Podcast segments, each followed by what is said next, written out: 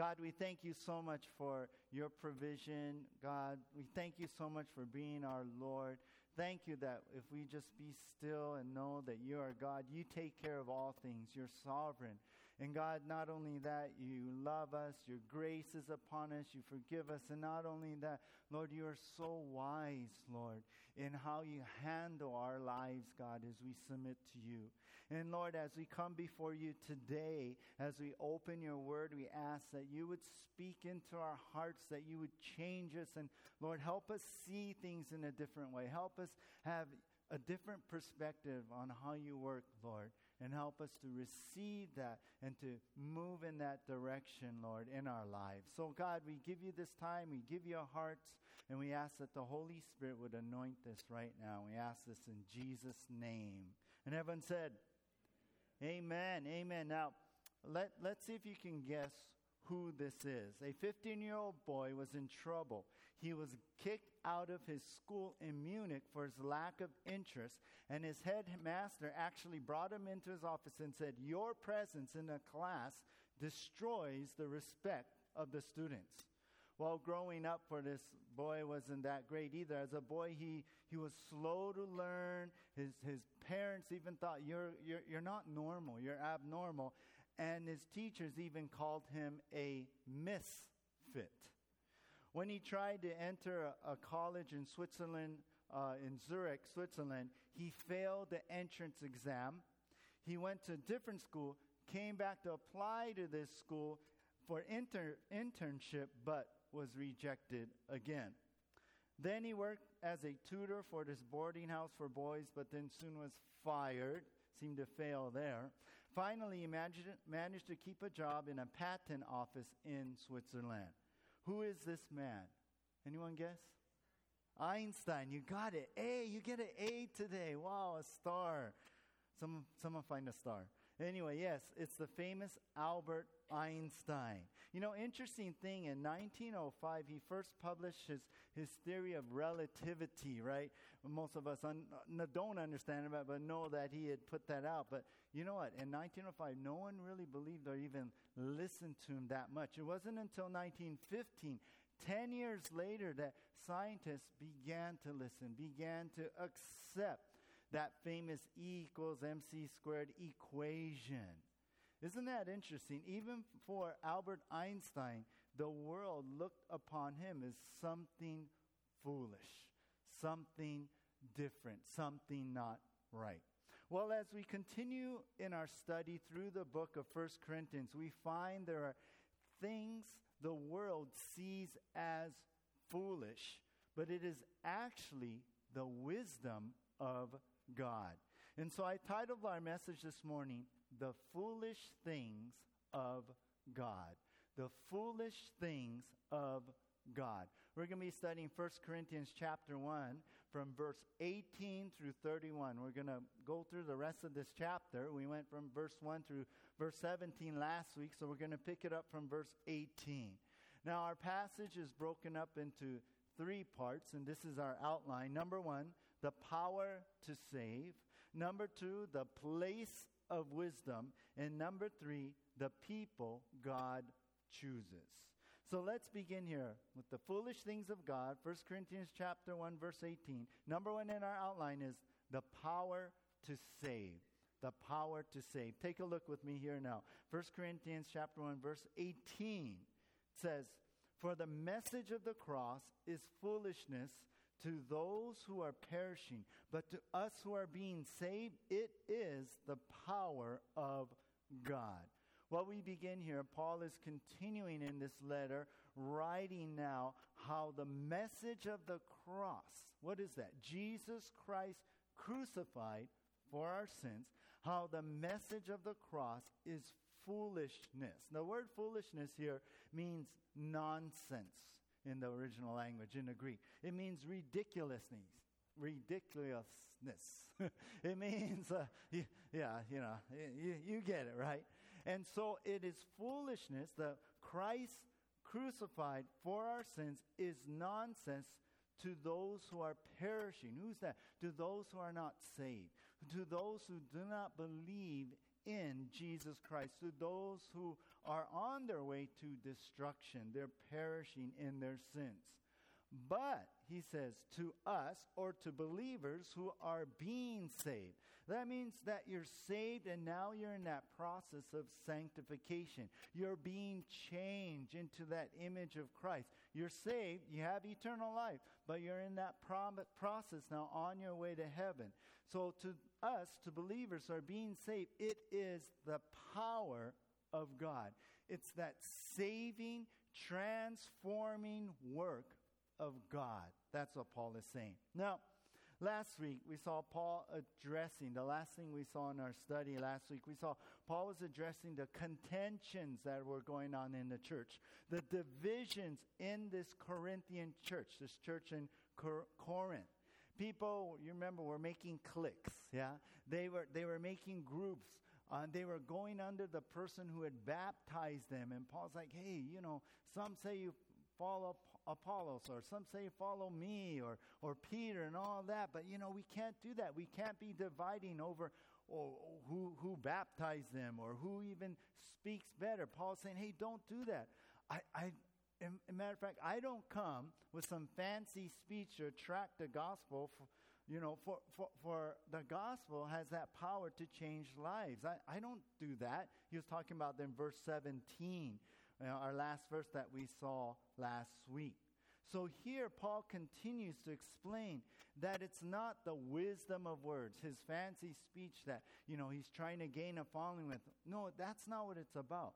The fancy word, it's not that, you know, like what the world sees. It's not those things that the world is attracted to. But you know what we're talking about, Paul is saying? We're talking about the simple message of the gospel that saves and changes lives. So he comes into this verse saying the world sees the cross of Jesus as this foolishness, but believers see the power of salvation in it. Now it's interesting that Paul puts the crucified Christ, this whole message of the gospel, as the message of the cross. The message of the cross here in verse 18. You know, many of us wear a cross around our neck. That is our jewelry, yeah, and that it represents what? Jesus Christ and our faith and salvation in Him. But imagine if you're wearing that cross and you were transported back in time to the day of Paul here. In that day, you know, and you were wearing that cross and you're walking around. Well, I guess they would not only look at you funny because you're wearing funny clothes, but you know what? Seeing the cross around your neck, people would look at you like, something's wrong with you. You're kind of weird. You're crazy, right? Back then, the cross was not the same as today. Jesus Christ, our salvation, right? Back then, the cross was that instrument of execution. It really represented a shameful death. It represented the kind of death that was reserved for the lowest of low of people. Matter of fact, Roman citizens were never crucified. That wasn't part of their law. So it would be like today if you wore for jewelry around your neck, if you wore, say, like an electric chair, yeah, for someone who's been condemned to death, or like for some serial killer. Everyone's going, why are you wearing that? You're kind of crazy. But Paul is saying the message of the cross, it's foolishness, yeah, to the world. But you know, for us, it's the power of God. We understand what it does. So Paul goes on here in verse 19, and he quotes Isaiah 29:14. He says, for it is written, I will destroy the wisdom of the wise, the worldly wise we're talking about, and bring to nothing the understanding of the prudent. Or another word for that is the intelligent. Here Paul quotes the Lord now. Back in Isaiah 29:14. Paul quotes the Lord when Israel had followed human counsel and advice to make alliance with Egypt in defense of the Syrians who were coming to attack Israel. Well, it made logical sense. Israel, well, they needed help. They couldn't defend themselves, so they got Egypt to come, made a deal with them, so because the Syrians were coming to attack them. But they didn't factor the Lord into the equation. God showed His power in all of this. God showed His power, if you remember, one angel destroyed 185,000 Assyrians. The story is in 2 Kings 17. So the Lord is saying, hey, I'm going to destroy the wisdom of the wise. In other words, I'm going to make it nothing. You guys think that you need the Egyptians, yeah? Your wise advisors say, go to Egypt, get on help, but I'm going to destroy it. That's worldly thinking. That's worldly wisdom. But you know what? I'm going to bring it to nothing. I'm going to bring to nothing the understanding of these guys who say they're intelligent. So Paul quotes Isaiah to show how human logic is blind to God's incredible plan and His ways, His power. John Macarthur said, men are inclined to try to solve their problems and fight their battles by their own ingenuity and their own power. But human ingenuity and power only get in God's way. I like that. That says a lot to us just right there. Well, Paul goes on here now in 1 Corinthians 1, verse 20. He says, where's the wise? Where's the scribe? Where's the disputer of this age? Has not God made foolish the wisdom of this world? I mean, who in this world is really wiser than God? That's basically what Paul is saying. I like how the NLT renders this verse. They say, so where does this leave the philosophers? The scholars, that's the scribe, the world's brilliant debaters, those disputers of this age. You see a lot of the Greeks, they like to debate philosophy and debate thinking and debate, you know, all kinds of thinking and stuff. So Paul's like, where's the debaters here? God has made, the NLT says, God has made the wisdom of this world foolish. Compared to God, God is wiser than any philosopher, scholar, or debater. Verse 21, he says, for since in the wisdom of God, the world through wisdom did not know God, it pleased God through the foolishness of the message preached to save those who believe. Now, it's a little bit hard here with Paul writing, but he's saying, so through the wisdom of God, yeah, he saw to it that the world through its wisdom could not come to know God on its own. Man on its own and his own wisdom, that they really couldn't reach God. There's no way they could. We understand what sin does. We understand that it taints us, and there's no way in our own wisdom we can really come to God and make it to God and be right with God. No, and God planned it that way, so you know what? That we would rely on God, so that we would believe in God, so that we would come to God and not come on our own. So that's why God's salvation message is foolishness as the world sees it. As the world sees it, it's like, what? That doesn't make sense. How can I do that? How does that help me? How does something that I should do to get to God? It doesn't make sense. Well, Paul's saying, yeah, it seems foolishness to the world, but the message preached is to save those who believe. That's the factor, to believe. See, people cannot figure out salvation. That's what Paul's saying. It can only be accepted by faith in Jesus. We understand that, right? In our own wisdom, in our own way, in our worldly wisdom, trying to get to God, people do a lot of crazy things. But the only way is through faith in Jesus Christ. Ephesians 2:8 and 9. You guys know this, right? It says, for by grace you have been saved through what? Faith, right? And that not of yourself, it is a gift of God, not of works, lest anyone should boast. So what's Paul saying here all together in these verses? Paul is saying the world's wisdom and logic only sees foolishness, but the gospel is about believing in God's work. The world's wisdom and logic only sees foolishness, but the gospel is about believing in God's work. Their way, their philosophies, their way of thinking. And when they see the cross, when they see Jesus died on the cross, what is that? It seems foolish. It maybe even seems too simple. But the gospel, we know, the message of the cross is about believing in what Christ has done for us.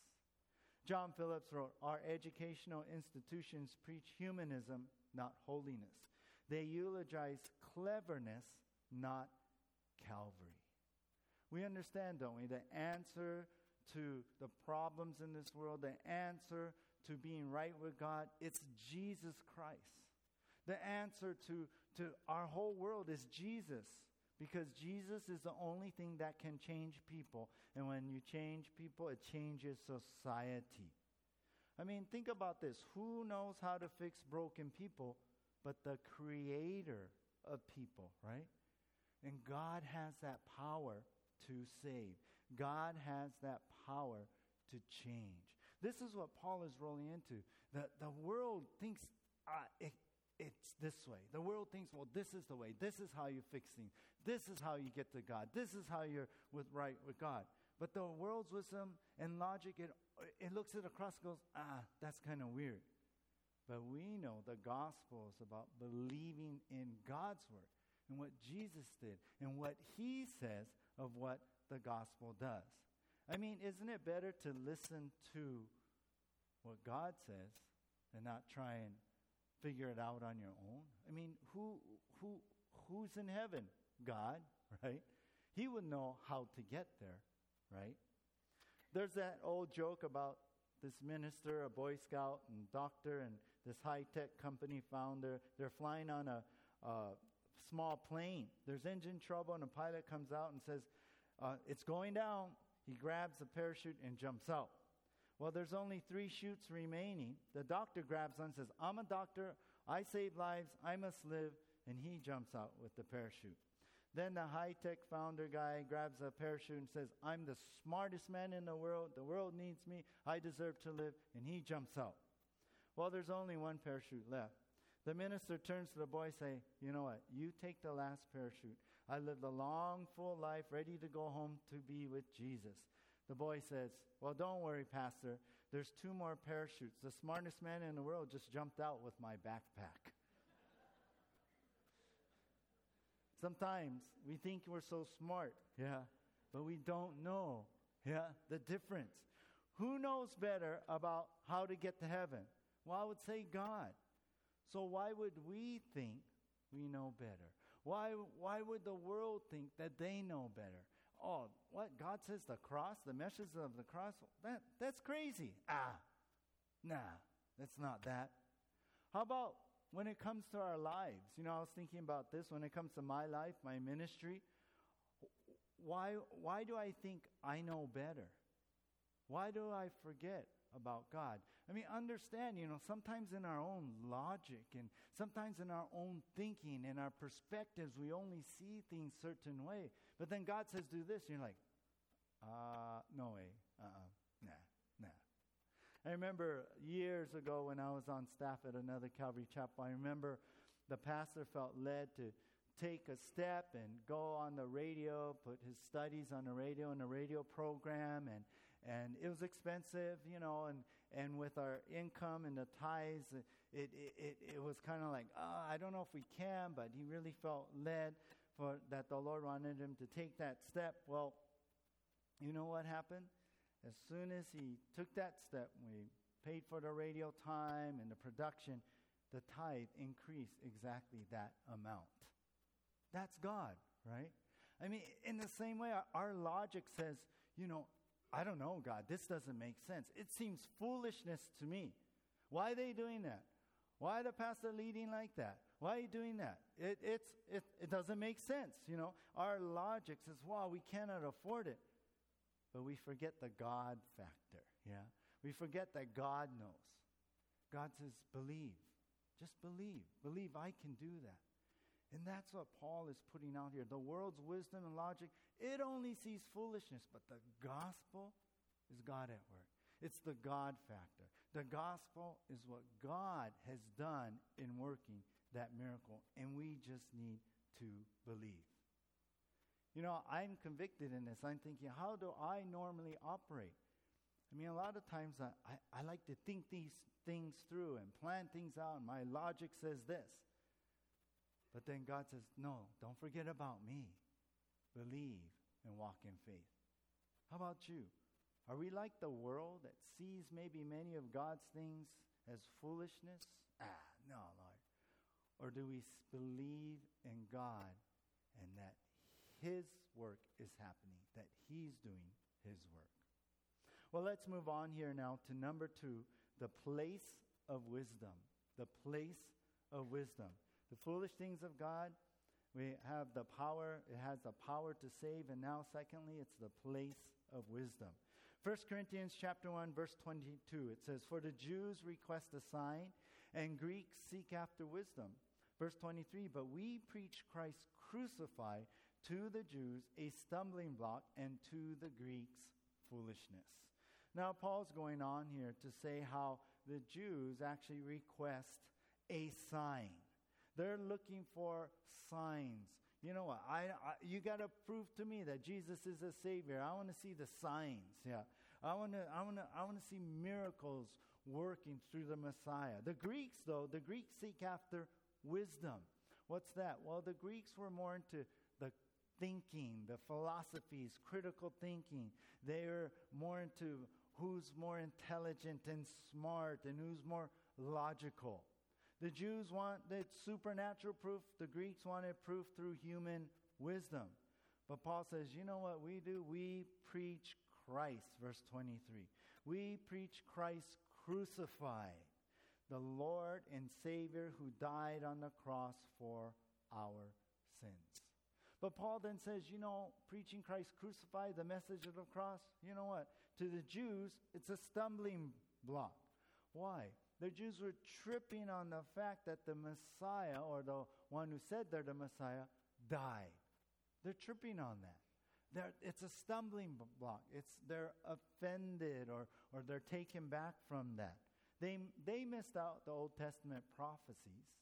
But the Jews looked at it like, whoa, he can't be. The Greeks, well, to the Greeks, it's foolishness. It doesn't make sense. If Jesus, he said a lot of great things. He's a great thinker, a great teacher, said a lot of things about God. But then he dies shamefully on a cross. That's not what happens to great philosophers here. That doesn't make sense. It's foolishness. It's nonsense. It's ridiculous to them. The Jews reject Jesus for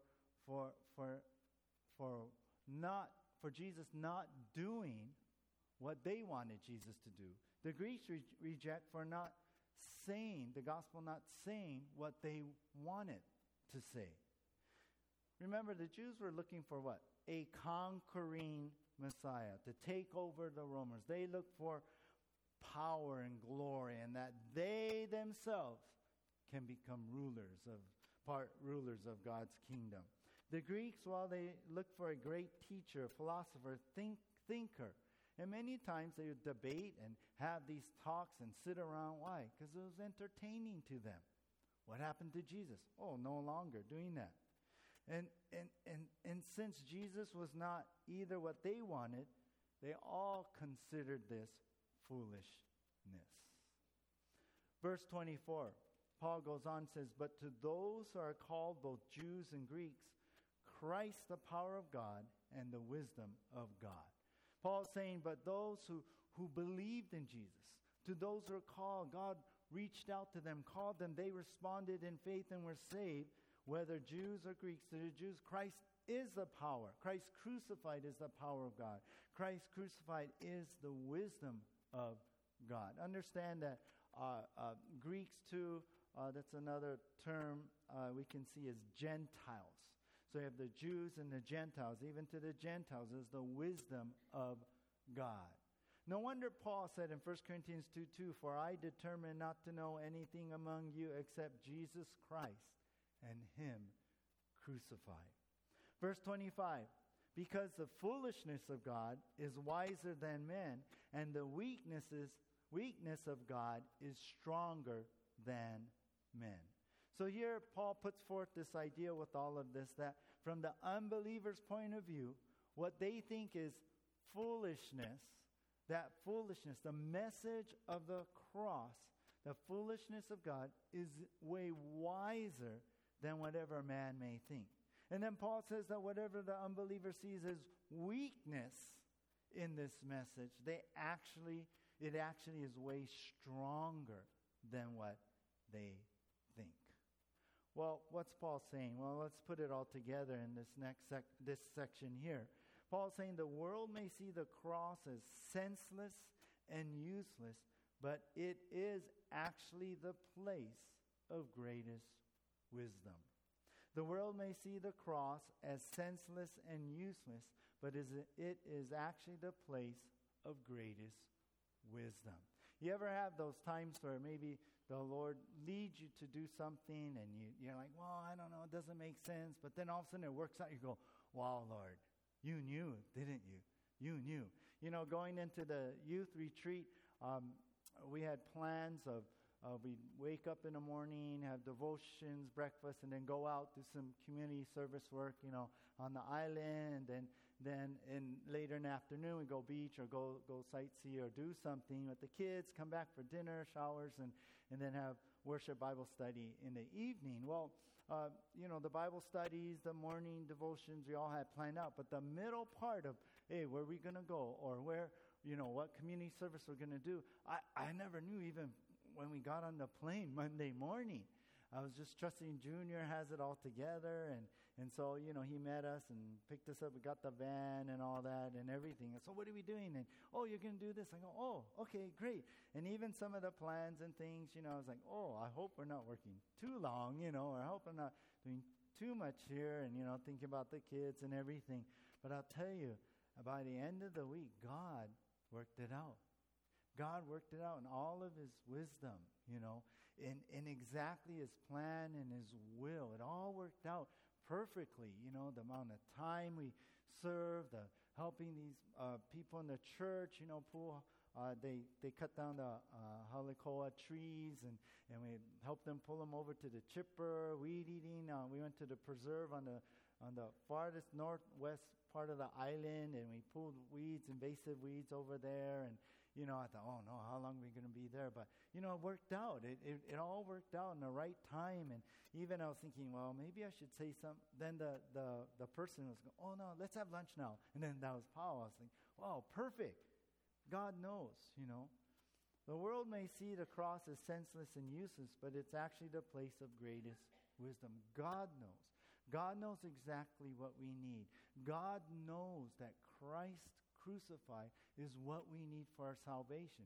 We could never atone for our own sins. No way. No matter how hard we work or how much good we did, our sin, one sin, no matter how many sins, that tainted us already. That already penalized us. We couldn't make things right with the Lord. But God knew that it was sending his Son and dying on the cross, that his blood shed would be the only way we can be saved and to know God, have a relationship with God, and go to heaven. God knew that was his wisdom. That's what God made for us. That's why the world may look at the cross, that's kind of crazy. You know, it seems too simple. Don't you got to do something? No, you just believe in the work of Christ. The world may look at it senseless and useless, but you know what? God in his wisdom made the perfect way for us to know God. That's why Christ crucified is so important. For their mission, a church put on the archway leading into the courtyard of the church. They put these words, "We preach Christ crucified." But you know what? Over time, some ivy started to grow on this arch and come up. It started to grow over it. And you know what? At the same time, the church actually began to lose their passion for Jesus, and they got lukewarm. Soon the ivy grew up, and the sign said, "We preach Christ," covering the crucified words. Well, you know, at the same time in the church, the messages got more watered down, and no longer were they preaching the cross. Oh, we don't like the cross. It's too ugly. We don't like the blood stuff. So they just start teaching about Jesus as a great man and a good teacher. The ivy grew more through the years, and the ivy grew more to where the sign only says, "We preach." And you know what happened to this church? Well, Jesus was no longer in the messages. The messages were more about life and how to succeed and how to get through the hard times, and they're all feel good kind of messages. The ivy then grew more and more through the years until the only word that was shown, because the ivy covering the arch, was the word "we." And what happened? Well, the church was no longer a church. It was a place that was rented out for parties and social gatherings. How sad is that? Paul says, we preach Christ. The world, it may see the cross as senseless and useless, but it's actually the place of greatest wisdom. The greatest wisdom. It's the wisdom of God. You know what? Is that our life, where the cross isn't as important like it should be? How Jesus in our life isn't as important and it's become like this church? Well, you know what?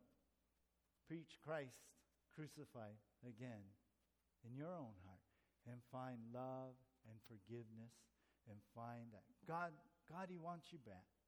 God, He wants to restore you. All right, let's go to number 3 now. Our last section, the people God uses. The people God uses. We see number 1, the power to save. Number 2, the place of wisdom. And in this foolish things of God, we see the people God uses. 1 Corinthians chapter 1, verse 26. For you see your calling, brethren, that not many wise according to the flesh, not many mighty, not many noble are called. So all this is even seen on who comes to Jesus Christ, on generally who believes and comes to faith. This is what Paul is moving into.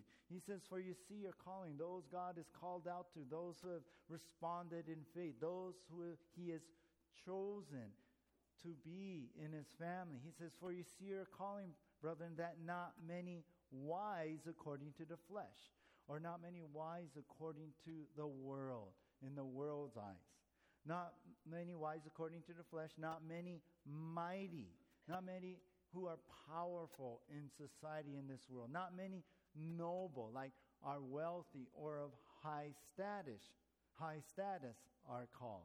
What the world considers privilege is not how God sees things, and it's not how God works.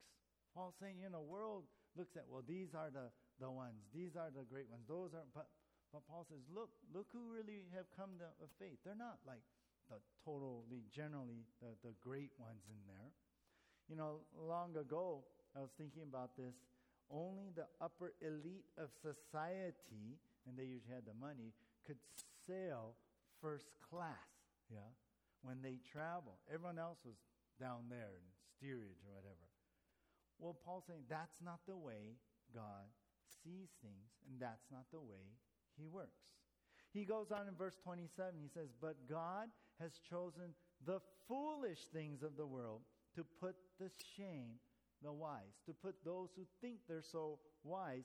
He uses the foolish things, the nonsense things. And God has chosen the weak things, the powerless ones, and of the world, to put to shame the things which are mighty, those who are powerful. Verse 28, and the base things, you can translate this as insignificant, the nobodies of the world, and the things which are despised, those who are despised, God is chosen, and the things which are not, in other words, the things which are called worthless by the world, to bring to nothing the things that are. Why does God do this? Verse 29, that no flesh should glory in His presence. Paul is saying, you know what, people's skills, abilities, their social standings, how smart they are, how much money they have, maybe even how you look, you know what, that doesn't get you a person into the kingdom. What matters is faith in Jesus Christ. It's not the strong, you know, or the good looking who survive, right? There's that evolutionary thinking, well, it's the strong who survive. No, that's not the way God works. For it's nothing you are or your ability that gets you into heaven. It is God who does this. This is the whole thinking. The wisdom of the world is like, well, we got to do this. I got to do something. I'm the one, right? But God is saying, no, I do the work. not you. You just got to believe. Christ did the work on the cross for us. We just believe in that. So it's all God. And so verse 29, that's what Paul says, that no flesh, no person should glory or boast in God's presence. In other words, no one can say, hey, I got to heaven on my own. Yeah, I got to heaven. I did it. Yeah, I am such a great person. I got into heaven. No one can say that. Warren Wiersbe said, salvation must be wholly of grace, otherwise God cannot get the glory. And then Wiersbe went on and said, if we glory in men, we are robbing God of the glory that he alone deserves. I love that. I love that. So, verse 30, Paul says, but of him you are in Christ Jesus, who became for us wisdom from God and righteousness and sanctification and redemption, that as it is written, he who glories, let him glory in the Lord. He reminds the Corinthian believers they are in Christ Jesus, saved by the going to the cross. And with that, Jesus became the wisdom of God, right? Jesus, the wisdom of God, is the plan of salvation, the message of the cross. So Jesus became for us the wisdom of God, and Jesus became our righteousness. We talked about that last week, how we are right with God, our position. He is also our sanctification, how practically we grow and become more godly. And he is our redemption, how Jesus, through the cross, bought and freed us from the bondage of sin. And then Paul says in verse 31 that as it is written, he who glories, let him glory in the Lord. He quotes Jeremiah 9:24. He says, basically, you know what? If you're going to glory, give glory to the Lord. If you're going to glory, give glory to him. So our last point for this morning is this. God does the opposite of what the world thinks and shows he holds to a different kind of standard. God does the opposite of what the world thinks and shows he holds to a different kind of standard. Isn't that good to know? Isn't that good to know that he does choose the foolish things of the world, the insignificant, yeah? The ones who seem worthless or useless. The ones who have been despised. That's who God calls. That's who God chooses. That's who God saves and uses to further his kingdom even. At our youth retreat on the first night, we studied how David was picked to be the next king of Israel. Our theme, you know, for the retreat was after God's own heart. You know, that's, we know David, that's what his heart was. But you know what? When it all first started, David wasn't in the running, you know. We were studying in First Samuel how the prophet Samuel had come to Jesse and asked to see his sons. The Lord told him, hey, go to Bethlehem, go see Jesse. It's going to be one of his sons that's going to be the next king of Israel. Saul had been messing up. King Saul rejected, so the next king, you know, go see Jesse. So Jesse brings his sons over, and they made a sacrifice, and they were having a get-together. And so Jesse brings his firstborn, his oldest son, Eliab.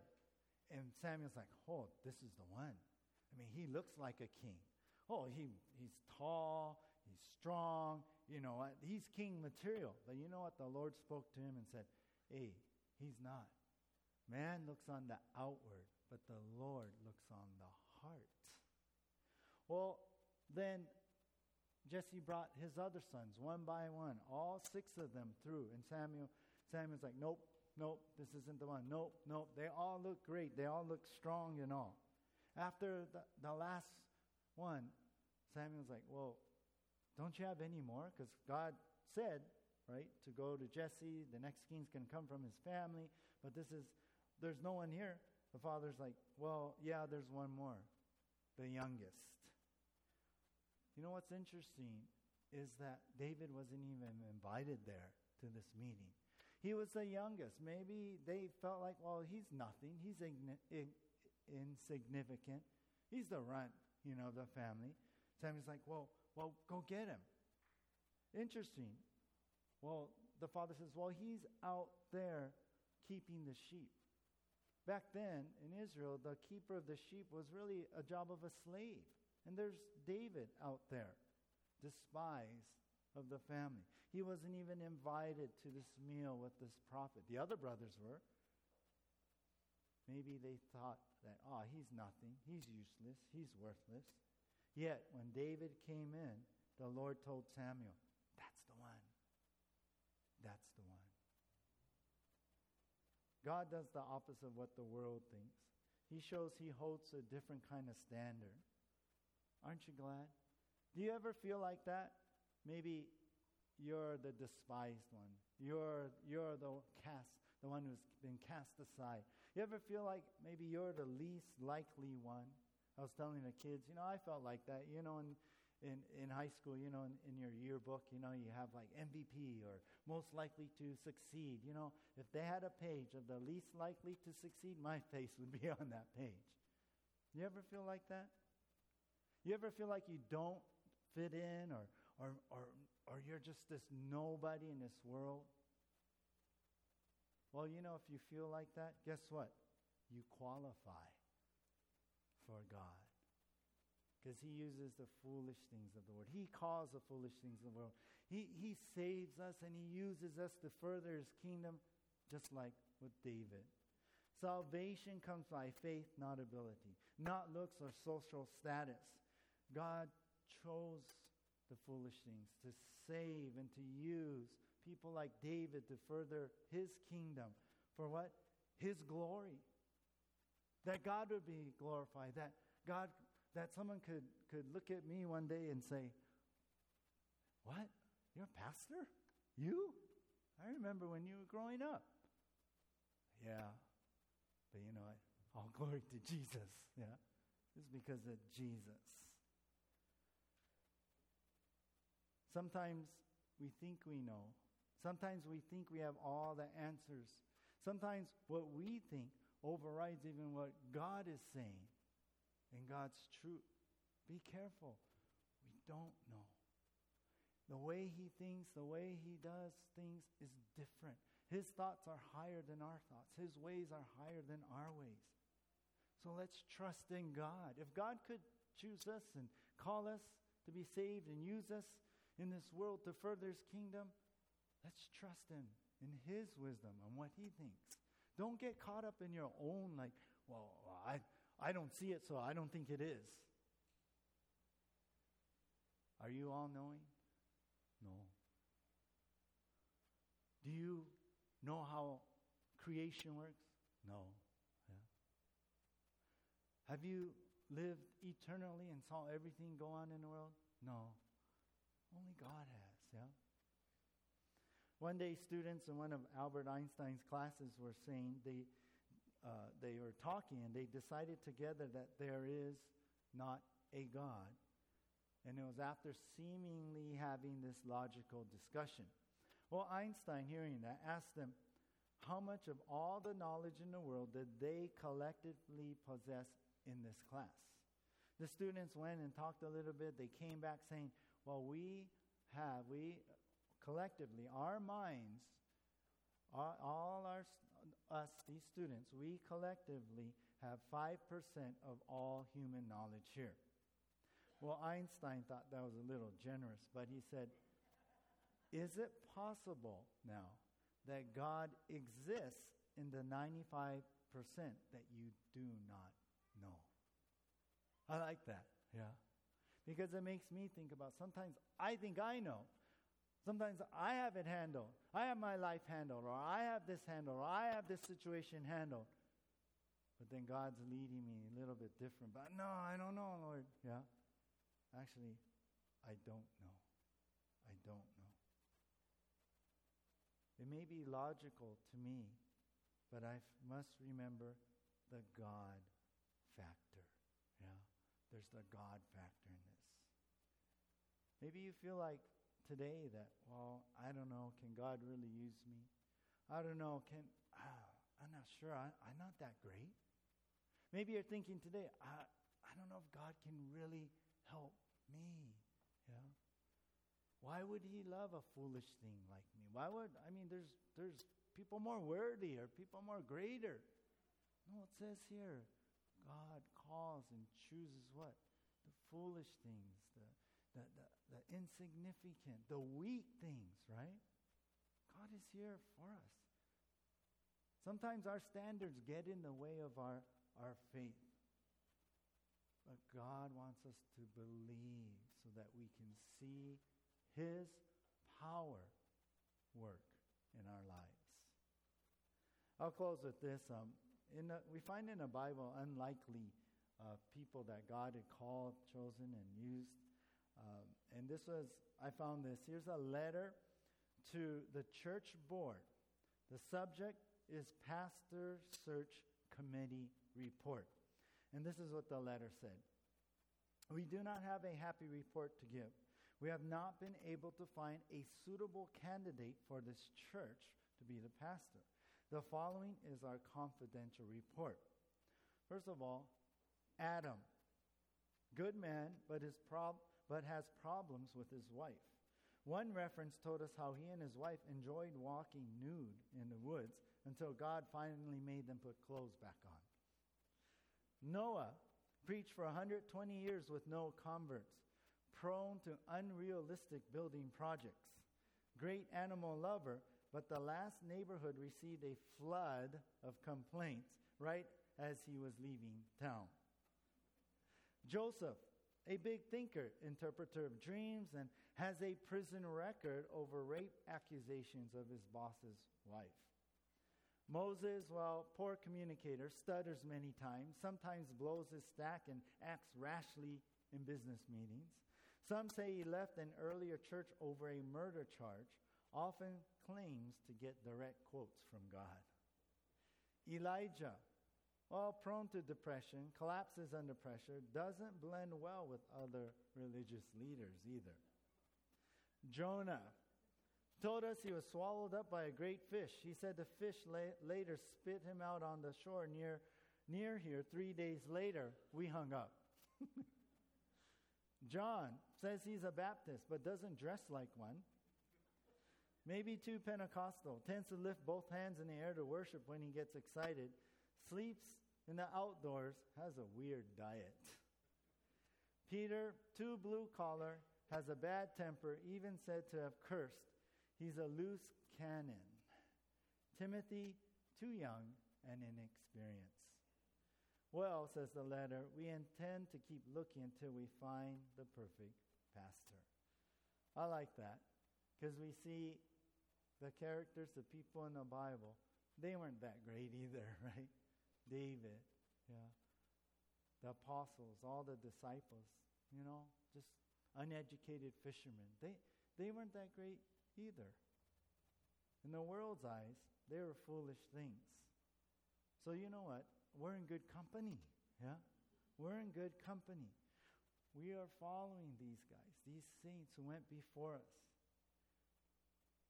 And the great truth is, by God's grace, He chooses and uses people that don't live up to the world's standards. And I'm glad. I'm so glad. Because that's me, That's me. We're all in the same place. We're all one of the foolish things of God. Let's pray. Lord, we come before You and we are humbled, Lord, by the fact that You would love us, Lord. That You would have grace upon us and that You would choose us, that You would reach out to us and call us to be saved, to be one of Your children. And then they broken and weak and we keep tripping up and messing up. We say the wrong things and have the wrong attitudes, yet You still, Lord, bring us in and you use us to further Your kingdom. Lord, I think of the failures in David's life, yet You still kept him there as king. You didn't take him out. And Lord, as we come before You, Lord, we're humbled by our own failures and sins. But we thank You for the cross and the message of the cross, that there we can find forgiveness, that there we can find cleansing, and there we can be restored and have a new start. Jesus, thank You so much for what You did for us. And Lord, thank You that you do choose the foolish things of the world to confound the wise. Lord, be glorified in how you change us and how you transform us. Be glorified in how we become new people and we can live for you. Be glorified, Lord, in all that we are in you now, Jesus. It's all because of you. Lord, let us stop thinking that it's me that has to do things, that it's me that has to attain, that it's me that has to please you. But let us see it's you that have done everything, and that's you that loves, works in our lives, helps us, answers our prayers, Lord. God, help us to have faith and trust in you, Lord, that even us foolish things, you still work. Thank you, God. Thank you for who you are. In Jesus' name, amen.